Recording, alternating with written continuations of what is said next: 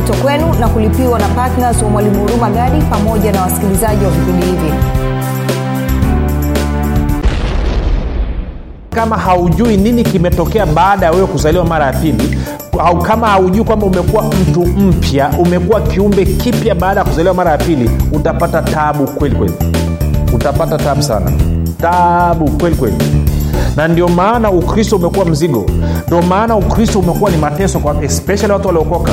Na wengine ambao wanaishi kama watu wa duniani tu. Wai kwa nini? Kwa sababu hawa- hawajafundishwa na kujitambua kwamba siku walipomkiri yesu kristo kuwa bwana na mwokozi wa maisha yao ndio siku ambayo waligeuka na kuwa kiumbe kipya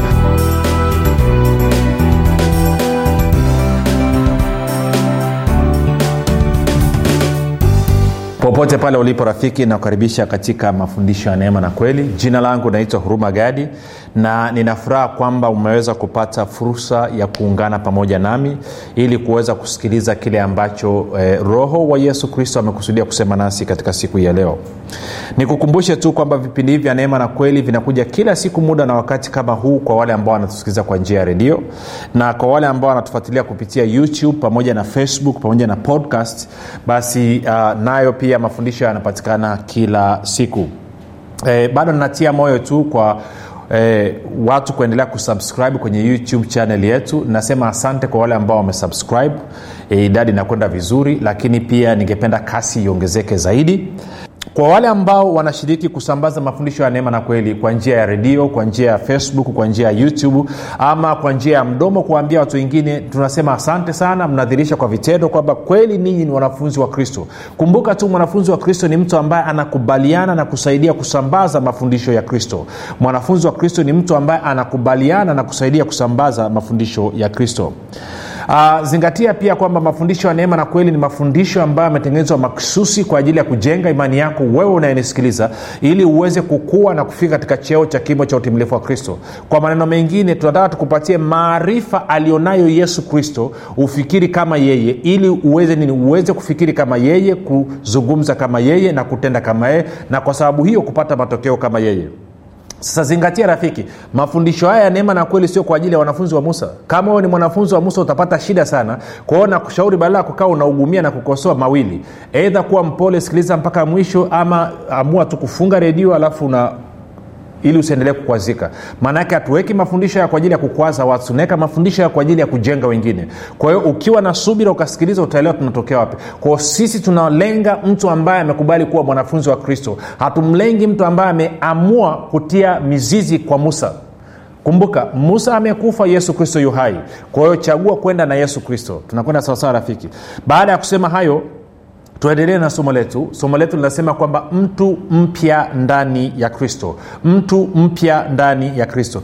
Na somo la mtu mpya ndani ya kristo ni somo la muhimu kweli kweli. Kama haulijui kama hauna maarifa kama hauna ufahamu in kama haujui nini kimetokea baada ya wewe kuzaliwa mara ya pili kama haujui kwamba umekuwa mtu mpya umekuwa kiumbe kipya baada ya kuzaliwa mara ya pili utapata tabu kweli kweli. Utapata tabu sana tabu kweli kweli na ndio maana ukristo umekuwa mzigo.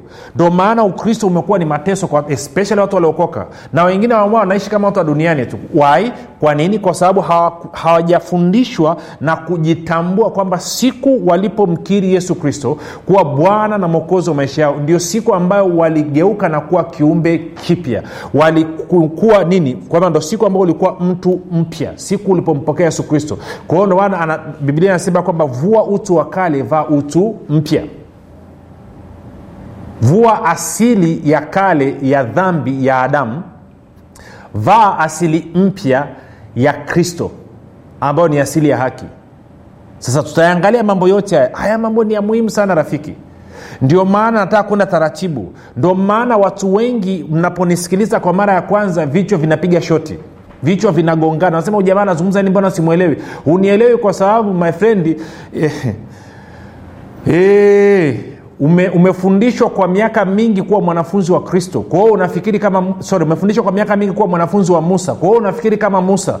Kwa hiyo kuja kuswichi uanze kufikiri kama kristo ni ngumu. Najua nina ninaangalia E, kwa wale waliokwenda sekondari sijui kama siuzi wamebadilisha mfumo lakini nakumbuka mimi mimi nimesoma shule ya msingi e, monduli huko e, kwa wale wanaojua wilaya ya monduli ilipo ndo shule ya msingi iliposomea mimi. Na shule ya msingi tuliposoma masomo yote isipokuwa somo la kiingereza tulikuwa tunafundishwa kwa kiswahili. Alafu nakumbuka tulivyokwenda fom fom pia nilienda shule inaitwa moringe sokoine iko pale monduli. Fom eh, na fom t nilisoma pale fom na fom 4 nikaenda arushameru lakini tulivyokwenda fom sasa tukaanza kufundishwa masomo yote kwa lugha ya kiingereza. Unaweza ukaona mtafaruku uliotokea kichwani fikiria umefundishwa masomo yote kwa lugha ya kiswahili kwa miaka saba alafu unaenda fom ghafla mafundisho yote usipokuwa somo la kiswahili mnafundishwa kwa lugha ya kiingereza. Ilikuwa ni shughuli kweli kweli. Na kwa maana hiyo tulichofanya nini? Tukaamua kukariri pasipo kuelewa. Na wakristo nao shida yao ndo imekuwa hiyo kwamba kwa miaka mingi wamefundishwa kuwa wanafunzi wa musa. Kwa hiyo anapotokea mtu anafundisha mafundisho ya kristo yanawaletea shida katika kufikiri kwao. In fact mwitikio wao wa kwanza wanaona kwamba huyu ndugu anakosea ajui anachokizungumza. Lakini kiukweli ni kwamba wao ndo hawajui ambacho wanatakiwa kukijua. Na ndio maana wakusikiliza wanaona kama we haujui. Kwa sababu gani? Wamejaa mapokeo ya kutosha. E, mwalimu wangu mmoja anasema mapokeo ya kufa shetani. Isi kwa hiyo wewe nisikilize tu mwanzo utakapoanza kunisikiliza ya mafundisho ni magumu lakini siku zinavyokwenda ule utando lile giza linaanza kuondoka katika fikra. Ngoja nikuonyeshe kitu.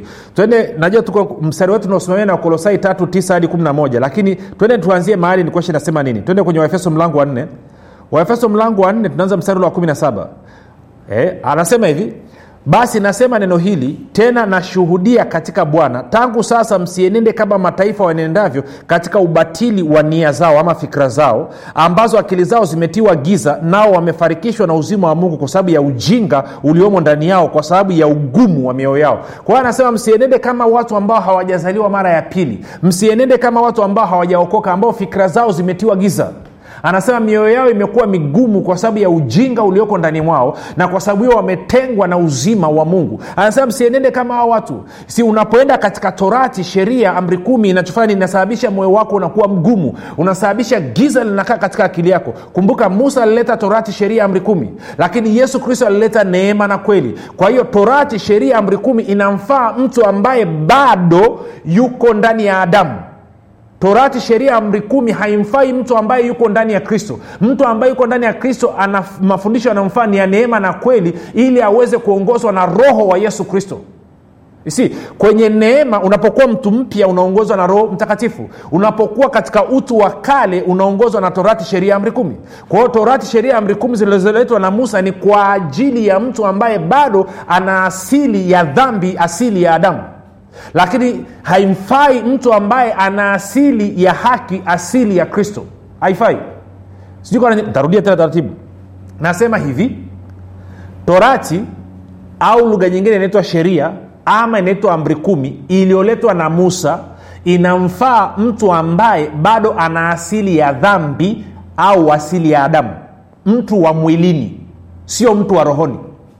Lakini torati sheria amri kumi haimfai mtu ambaye ana asili ya haki mtu ambaye ana asili ya kristo.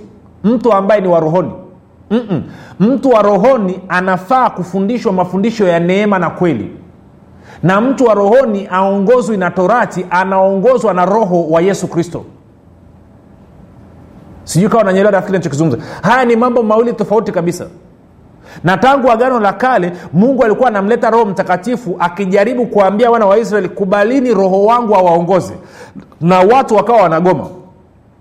Kwa hiyo leo hii yesu anapokuja neema na kweli inakuruhusu wewe uweze kumwabudu mungu katika roho na kweli ili uweze kuongozwa na roho wa mungu.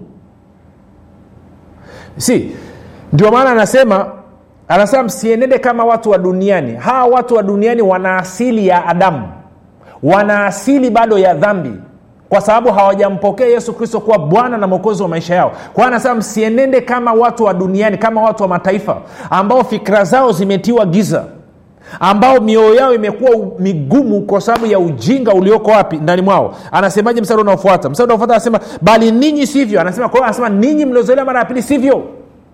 Mioyo yenu sio migumu ndani mwenu hamna ujinga akili zenu hazijatiwa giza fikra zenu bado hazijanini haziko katika ubatili.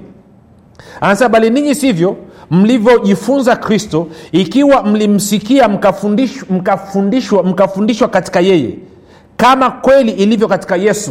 Kwa hiyo anasema ninyi mliozaliwa mara ya pili ninyi hamko ndani ya, ya adamu. Ninyi sio wanafunzi wa musa ninyi ni wanafunzi wa yesu kristo. Ninyi mmefundishwa na yesu kristo kwa sababu kweli iko ndani ya yesu kristo sijui kaa tunakwenda sawasawa rafiki. Na ndio maana tukirudi kwenye wakolosai sasa ile tatu tisa. Wakolosai tatu tisa sikia anavyosema. Haleluya. Wakolosai tatu tisa hadi kumi na moja. Anasema msiambiane uongo kwa nini? Kweli iko katika yesu.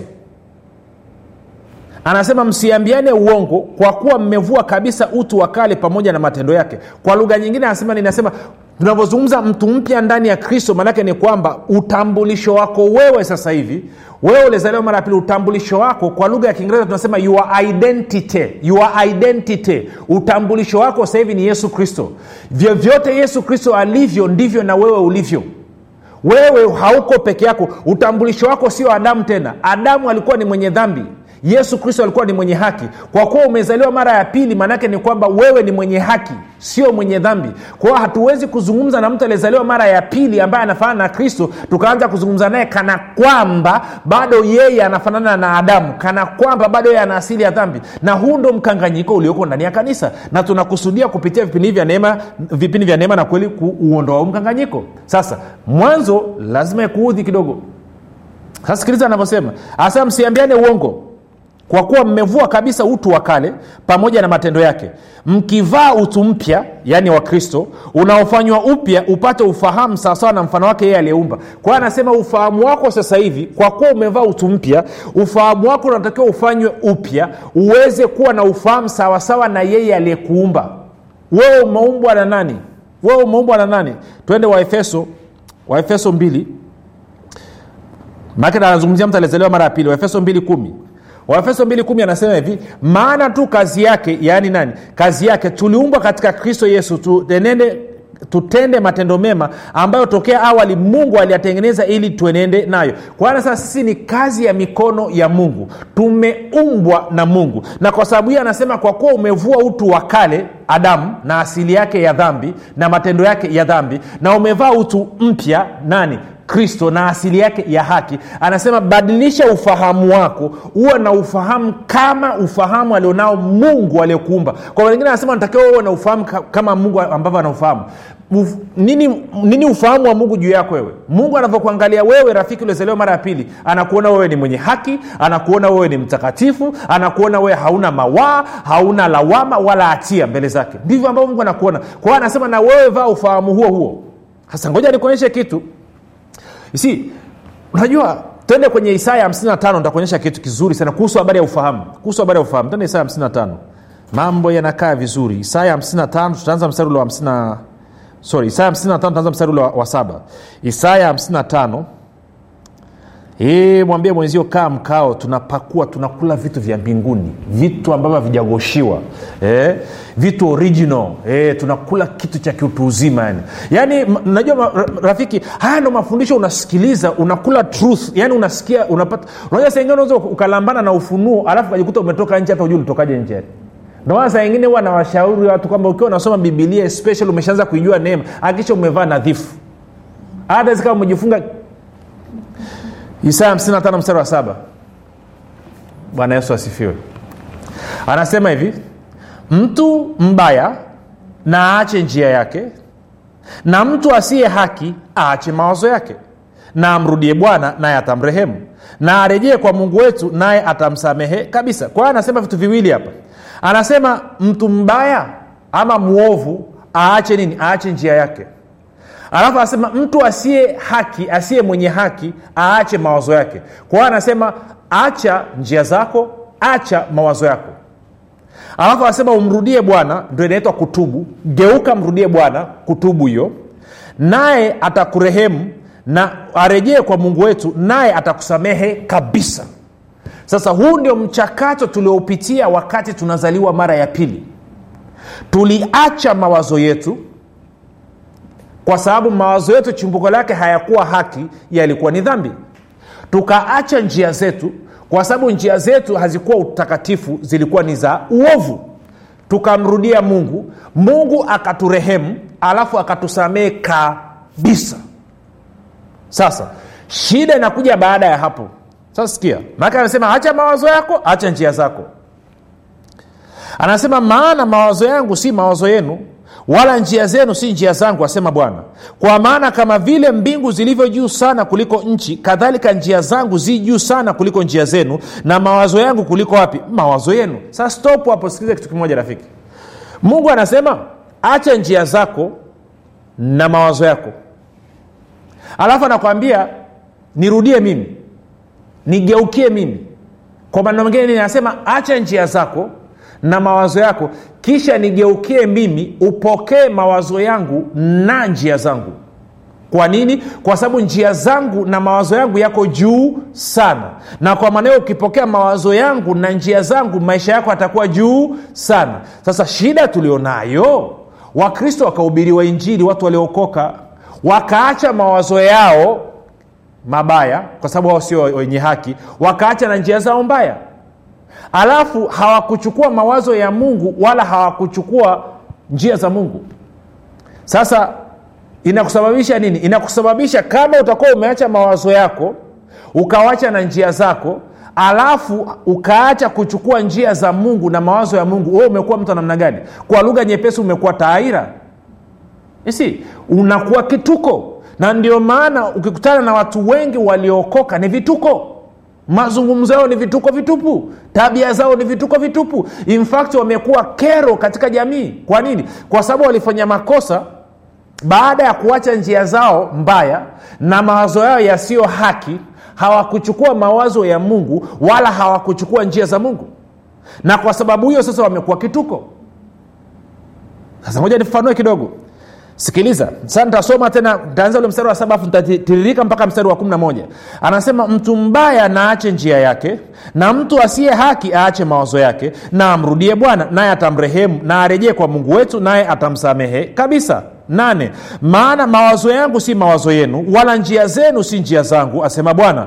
Kwa maana kama vile mbingu zilivyo juu sana kuliko nchi kadhalika njia zangu zi juu sana kuliko njia zenu na mawazo yangu kuliko mawazo yenu. Kumi maana kama vile mvua ishukavyo na theluji kutoka mbinguni wala hairudi huko bali huinywesha ardhi na kuizalisha na kuichupuza ikampa mtu apandaye mbegu na mtu alaye chakula ndivyo litakavyokuwa neno langu litokalo katika kinywa changu halitanirudia bure bali litatimiza mapenzi yangu nalo litafanikiwa katika mambo yale niliyolituma. Anamaanisha nini? Anasema hivi. Mungu anasema acha mawazo yako chukua mawazo yangu. Acha njia zako chukua njia zangu. Ukifanya hivyo anasema sasa utakapochukua neno langu litakupa matokeo. Si shida tulionayo ni kwamba watu wanachukua neno la mungu alafu wanaliingiza katika mfumo wa kufikiri wa kibinadamu mfumo wa kufikiri ambao sio haki wanaingiza katika njia za kibinadamu ambazo ni ovu alafu wanategemea kupata matokeo ya mungu. Huwezi. Ili upate matokeo ya mungu sharti kufikiri kwako ufikiri kama mungu. Sharti utendaji wako utende kama mungu. Njia zako lazima ziwe kama za mungu. Si neno la mungu linahitaji mfumo wa kufikiri wa kiungu. Ukichukua neno la mungu ukaliingiza kwenye mfumo wa kufikiri wa kibinadamu unapata kituko sasa mimi nilijifunza nikwambia nimesoma shule ya msingi huko monduli. Ilikuwa ni mchipuo wa agriculture eh, kilimo. Na kule tulifundishwa tulifundishwa habari ya kitu kinaitwa uzalishaji kwa chupa. Wanasema artificial insemination. Kwamba unachukua mbegu ya dume la ng'ombe ambayo iko katika chupa alafu unaenda unaitumbukiza kwa jike ambayo iko katika siku zake iko katika hiti wanasema wenyewe. Na kwa maana hiyo ndama anazaliwa. Sasa sikiliza hichi. Ukichukua mbegu ya ng'ombe ama ya mbwa. Chukua mbegu ya mbwa alafu uende ukatumbukize kwenye ng'ombe unapata nini? Lazima upate kituko. Hutapata mbwa wala hutapata ng'ombe. Kwa sababu gani? Mbwa na ng'ombe sio jamii moja. Wala ungechukua ng'ombe na mbogo vingeendanaendana. Sijui kawa kwa hiyo ama ukachukua punda alafu ukachukua punda milia na punda wa kawaida vinaendana.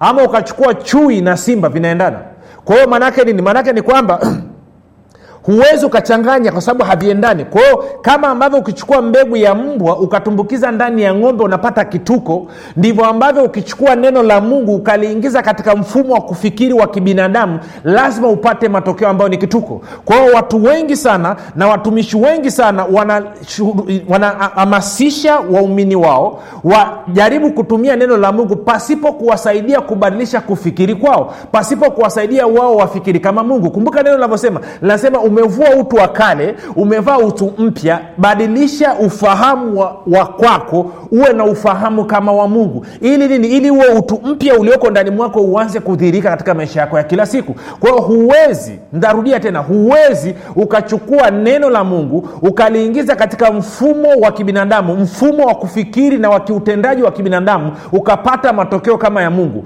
Hutapata matokeo kama ya mungu wala hutapata matokeo ya kibinadamu utapata kituko. Ndio maana watu wengi waliokoka maisha yao yamegeuka kuwa vituko. Kwa sababu gani? Wamechukua neno la mungu pasipo kubadilisha mfumo wao wa kufikiri na wa kiutendaji. Wakajaribu kulitumia neno la mungu na kwa maana hiyo wamekosa matokeo ya mungu na wamekosa matokeo ya binadamu. Kwa hiyo wamekuja na kitu anaita mapito.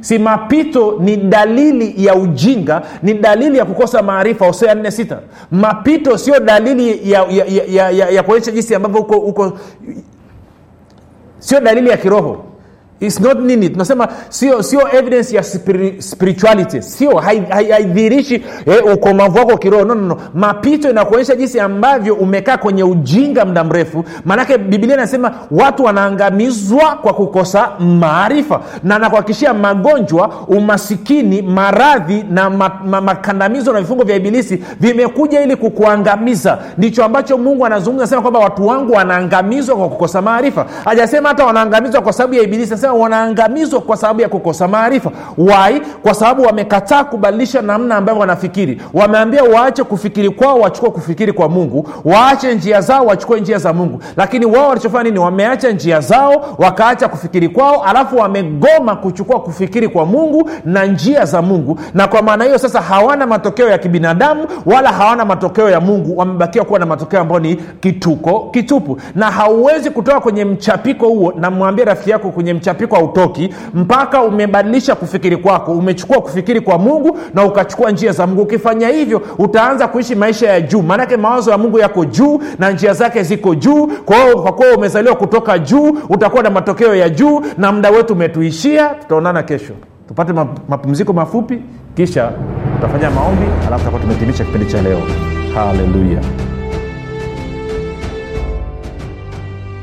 unafahamu kwamba imani ni mtumishi asiyeshindwa? Unafahamu kuwa pasipo imani haiwezekani bali palipo imani yote yanawezekana. Zaidi ya yote unafahamu kuwa ni kwa kutumia imani tu ndio unaweza kuizima mishali yote yenye moto ya shetani. Majibu ya maswali yote haya utayapata ndani ya kitabu cha imani makini kilichoandikwa na mwalimu huruma gadi. Watu wengi waliosoma kitabu hiki cha imani makini wamepata majibu yao katika maeneo mbalimbali ambayo yalikuwa yakiwatatiza kama eneo la afya ulinzi uchumi na kadhalika. Na wengine walikuwa wanaona imani ni jambo gumu haliwezekani. Wameweza kuitumia imani yao na kupata majibu kiurahisi kabisa. Unasubiri nini? Kwa nini uendelee kuteswa na ibilisi? Piga simu sasa kupata kitabu cha imani makini. 7645242 au 6735242 au 7895242 nitarudia. 7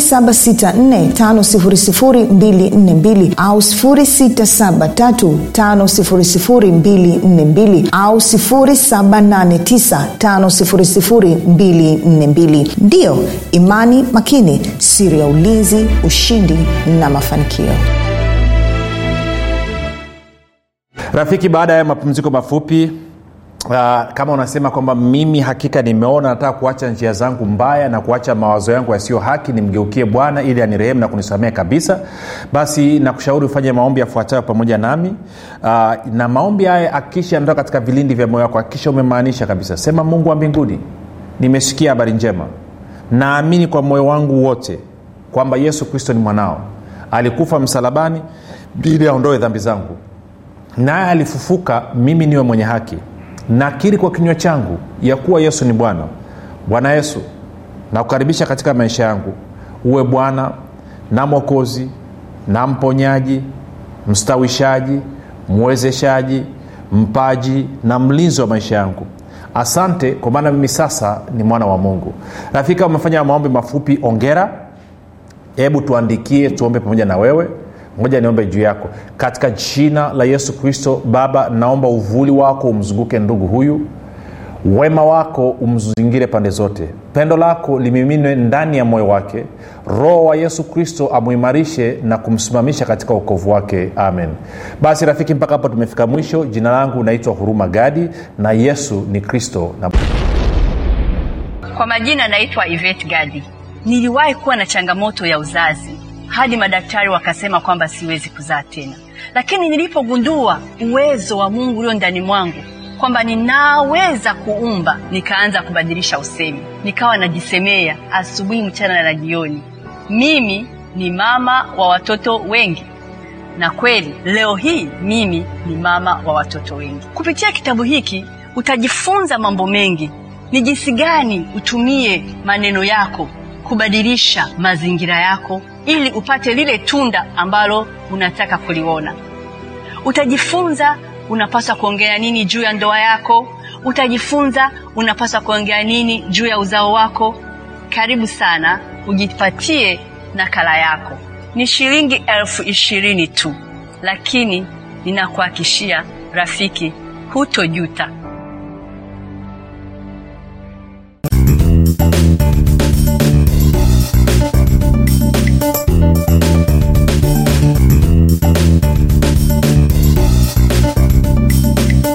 umekuwa ukisikiliza kipindi cha neema na kweli kutoka kwa mwalimu huruma gadi. Kama una ushuhuda au maswali kutokana na kipindi cha leo tuandikie message ama tupigie simu namba 7645242 au 6735242 au 7895242 nitarudia. 7645242 au 6735242 au 7895242 pia usiache kumfolo mwalimu huruma gadi katika facebook instagram na twitter kwa jina la mwalimu huruma gadi pamoja na kusubscribe katika youtube chaneli ya mwalimu huruma gadi kwa mafundisho zaidi